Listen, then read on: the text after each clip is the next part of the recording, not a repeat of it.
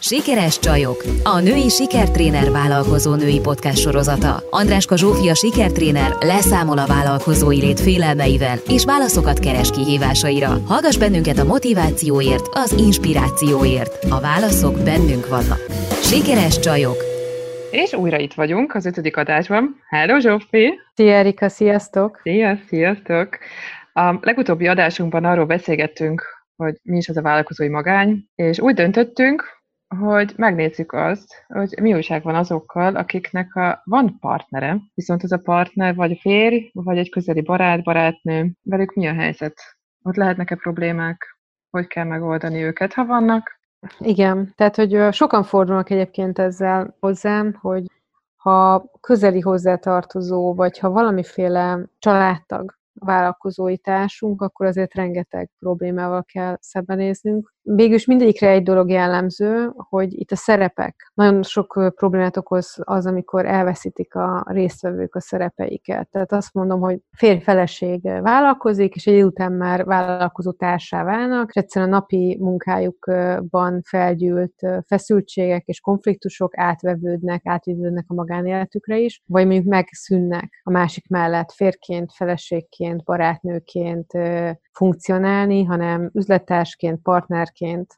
Tudod, amikor uh-huh. valaki a vacsora közben is folyamatosan a cégéről és a cégben történt dolgokról beszél, és egyszerűen már így minden napjukat átszövi a közös cég. Uh-huh. Biztos sokak számára ismerős ez. Igen. Ez a mókus, mókus kerék. Igen, és az a furcsa, hogy ez egyébként nem feltétlenül jelent problémát, vagy ezzel nem feltétlenül keres meg valaki. Egy idő után szokott ez egyszerűen csak, ez sokáig élteti az embereket, és hogy jó van ez így, és ezt csinálják, és aztán egyszer csak így elkezdenek felébredni belőle, hogy valamit elvesztettek útközben. Az elején nagyon motiváló tud az lenni, hogy van egy ember, akivel ugyanazt gondoljuk, hogy, és még azt is szoktam hallani, hogy hát azt gondolták, hogy ez milyen jó, hogy van egy közös téma, egy közös dolog, valami közös nekik, és hogy ez, ez, ez róluk szól. De ha ez szünet nélkül hosszú távon megy, akkor egy idő után azt szokták megélni, a, vagy legalábbis az egyik részben meg szokta élni azt, hogy valamit elveszített, elveszítette magát ebben a helyzetben, mondjuk a női szerepét, vagy a feleség szerepét, vagy a férj, vagy a partner szerepét, és akkor szokott megjelenni nálam, mint probléma, hogy hát ő nem érti, hogy mi van, de hogy úgy kiüresedett, és már nem tudnak semmi másról beszélni, csak a cégükről, a munkájukról. Általában ez a férfiaknál, a férfiakra vagy a nőkre jellemző, hogy azt mondják, hogy hát figyelj, megszólalt a vészharang, csak a munkáról beszélünk? Inkább azt mondom, hogy nem tudom ezt megmondani, de azt mondom, hogy más megoldási kulcsa két nemnek. A férfi az gyakran más megoldást keres, mint sem a kommunikáció. Tehát a nő az igenis kér segítséget, kimondja, elmondja, megfogalmazza a verbalitásra. A férfi meg mondjuk nem mond semmit, ezt egy idő után egyszer csak így elkezd elhidegülni a nőtől, esetleg félre megy. Most persze ne is fér, nem feltétlenül, hogy ez megtörténjen, de hogy más megoldási kulcsuk tud lenni nemenként változó. A nő az elő, elsődleg hamarabb kér segítséget, hamarabb verbalizálja a problémát. Azért én ezt azt, azt tapasztalom. Ebben is vannak egyéni eltérések. Fontos egyébként a férfiakról is beszélgetünk, elég sokat beszéltünk a nőkről, a csoportról, a közösségről, a vállalkozó, egyéni vállalkozó, de, de igen, kell, kell beszélni arról is, hogy, hogy a férfiak másképp gondolkoznak, mint mi nők. Nem szabad igen. ezt a szőnyeg alá söpörni? Hölgyeim?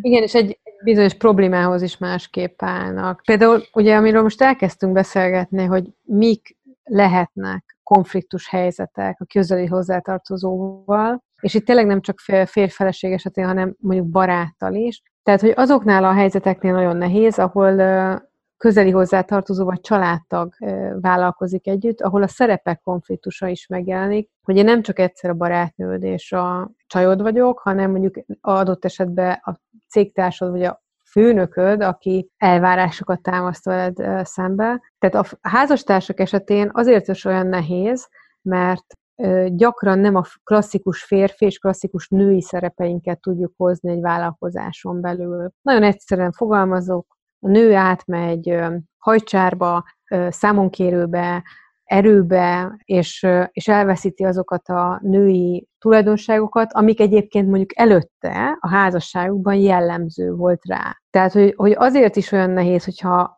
férfi-nő dolgozik együtt, mert nagyon sokszor a probléma megoldáshoz való hozzáállás tekintetében nem annyira jelenik meg a nemek közti különbség, Lehet, hogy egy nő rátermettebb, erősebb, karakánabb, gyorsabban hoz döntéseket, hatékonyabb, mint a férfi, de mondjuk amíg nem volt közös vállalkozásuk, addig egyébként ez a nemi szerepeikben, az otthoni szerepköreikben nem volt jellemző, vagy nem ez volt a jellemző hozzáállás. Uh-huh. És ezt a férfi nagyon nehezen tudja viselni, amikor elkezdi azt érezni, hogy a nő elkezdi hordani a nadrágot. Mi erre megoldás? Hát ezek a szerepek, fölismerni azt, hogy, hogy, hogy több szerepet próbálunk ellátni, és hogy nem lépünk ki a szerepeinkből, hogy fölkelünk vállalkozóként, és otthon toljuk a vállalkozói létet, és a végén már úgy beszélünk a családtagjainkkal, független attól, hogy ők nekik ott az adott esetben mi a szerepük, mint hogyha főnökeik vagy munkatársaik lennénk. Az idő tartása az időbeosztás, a döntés meghozata, hogy már pedig délután nem dolgozunk, és nem hozzuk haza, és hiába térben otthonról megy a vállalkozás, elválasztjuk ezeket a tereket. Ez nagyon sokat tud segíteni abban, hogy hogy, hogy a szerepeinkre újra bele tudjunk, szerepflexibilitás, bele tudjunk lépni a szerepeinkbe, és ki tudjunk lépni a szerepeinkből.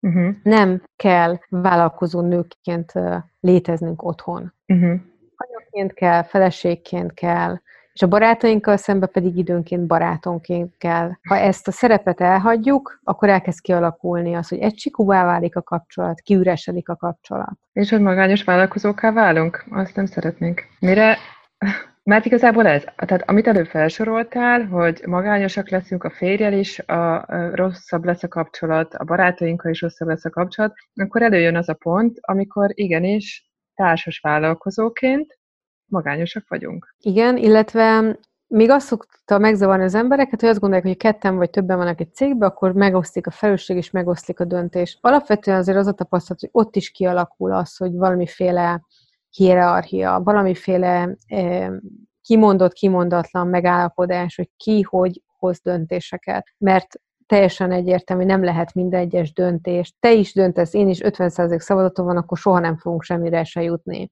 Kiderül, hogy mondjuk én a szakmai, te a marketing részbe, ő nem tudom milyen részbe dönt, tehát hogy egy idő után ugyanolyan egy, egyedüli, egyedülálló döntéseket kell hoznunk, és nagyon sokszor az is kialakul, hogy valaki lesz a döntéshozó, mert ő tud gyorsan, hatékonyabb, mer dönteni, a másik pedig nem, és ugyanúgy kialakul a magányosság, mert így után azt beszélsz, hogy de valójában mindig én döntök. Pénzügyekről mindig én döntök. Nagy kérdésekben mindig én döntök. Ketten vannak, de a szerepek miatt egy idő után elkezd kialakulni, ja, hát ez neked jobban megy, akkor csinálta. Uh-huh. Ami egyébként logikus, csak hogy itt is meg tud jelenni a társas magány, tehát egy társas vállalkozás is meg tud jelenni a magányosság érzése, hogyha a szerepek aránytalanul alakulnak ki, és hogyha azokat időről időről nem bíráljuk fölül, és nem kérdőjelezzük meg, és nem frissítjük. Uh-huh.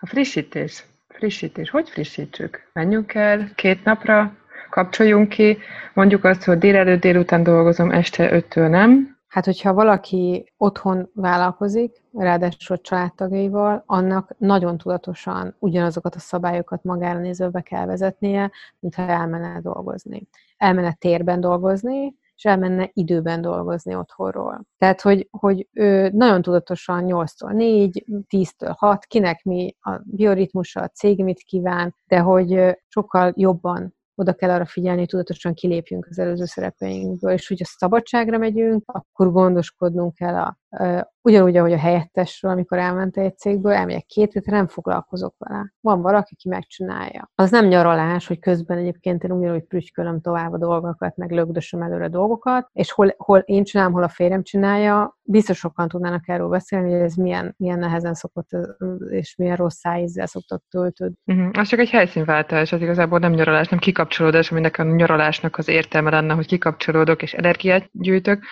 hanem, hanem átteszem magam egy másik pontra, ahol ugyanúgy folyik tovább az életem, és nem változtatok benne. Az a frissítési, az, amit az előbb mondtál, hogy frissítek rá, de nem frissítek rajta, hanem ugyanúgy benne maradok. Hát igen, meg hogy hogyha mindig ugyanarról beszélek a partneremmel, mindig a cégről beszélek, akkor ebbe be lehet ragadni.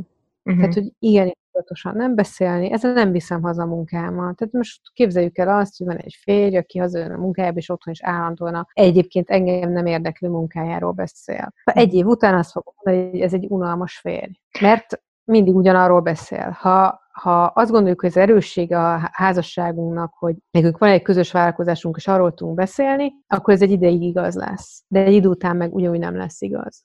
Lehet, hogy nem egy év, lehet, két-három év is kell, de ugyanúgy ki fog üresedni a kapcsolat, hogyha csak ugyanarról tudunk mindig beszélni. Tudatosan ha... nem szabad beszélni. Uh-huh.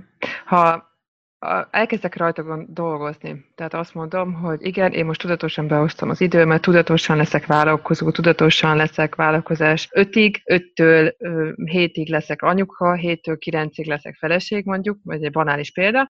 Van, lehet azt mondani, hogy ennek kell, ennek kell idő az biztos, hogy kell idő, nekem biztos, hogy kellene rá idő. Van lenne egy olyan hét szám, tehát azt mondod, hogy kell rá x hét, amíg te ezt elkezded gyakorolni magadba. Csak egy kicsit erőt adjunk azoknak a hallgatóknak, akik azt gondolják, hogy, hogy ez oké, okay, kipróbálom holnap, de nem működik. Hogy ez is egy ugyanolyan folyamat, mint a többi önismereti folyamat, vagy változási folyamat. Egy hónapot adjunk magunknak, több hónapot adjunk magunknak. Én ö, sokkal fontosabbnak gondolom azt, hogy, hogy ezt kommunikáljuk le a társunkkal. Tehát állapodjunk meg vele ebben. Tehát ez nem egy szélmalomharc, hogy akkor mi eldöntjük, hanem hogy így mondjuk ki, hogy el akarjuk kerülni ezeket a csapdálhelyzeteket, és ezért közösen akarunk változtatni. Tehát ezeket a szabályokat akkor tudjuk betartani, hogyha másik is ebben partner. És amit te mondtál az előző részben a közös, de mégis egyedüli biciklizésről, ez ugyanaz. Egymást lehet erősíteni, figyelmeztetni, és rávenni, hogy betartsuk a szabályokat. Egyébként meg visszatérve a kérdésre, hát van, aki 20 nap, van, aki 30 napot mond, hogy annyi idő kell egy új habitus, egy új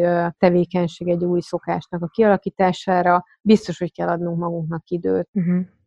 És ha egy picit változunk, az már mindig segítség. A pici változás is már, már segít minket abban, hogy jobbá tegyük a helyzetünket. Ugyanúgy, mint a sport, meg az étkezésnél, és mindig, az, ugye, mindig azt lehet hallani, vagy tapasztalni is igazából, hogyha akár egy új sportágat választasz magadnak, vagy egy étkezési rendszert, akkor arra kell egy hónap körülbelül, mire áttálsz. Lelkileg, fizikailag, mindenhogy, hogy az neked jó. Igen, igen, és hát évek, mire, mire valóságosan megszoksz valamit. Tehát igen.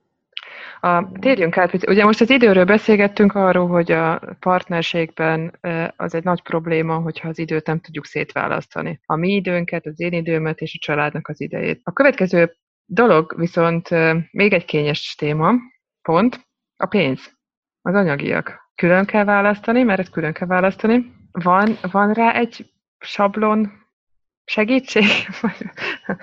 Tudnál egy segíteni azoknak, akik azt mondják, hogy igen, figyelj, nálunk ez a probléma, Segíts, de hogy? Azt kell látni, hogy minden társas vállalkozásra igaz az, hogy azért a partnerek között különbségek vannak például pénzkezelési szokásban, a pénzhez való attitűddel kapcsolatosan, és ez ugyanigaz, ugyanígy igaz egyébként a döntéshez való attitűddel, a felelősségvállalás a teljesítménnyel, hogy valaki maximalista, a másik halogat. Tehát, hogy vannak és jól megfogható pontok, ahol konfliktus helyzetek alakulhatnak ki. Ha ez családon belül, tehát közeli hozzátartozó, akkor még inkább érintettek az emberek, és még inkább nehezek ezeket kezelni. De én azt gondolom, hogy ez például jó lehetne a következő beszélgetésünk témájának, akkor amikor végigvesszük azokat a konfliktus forrásokat, amelyek el, amik gondot okozhatnak. Kíváncsian várom. Nagyon izgalmas téma. Oké. Okay. Akkor következőre a pénzügyekről fogunk beszélgetni. Én szerintem belefér az, hogyha az egyéni és a társas vállalkozásoknak is adunk egy-két tippet, Zsófi. Jó. Ez benne? Szuper. Nagyon okay. várunk vissza benneteket. Legyen szép napotok addig is. Sziasztok! Szia, Erika! Sziasztok!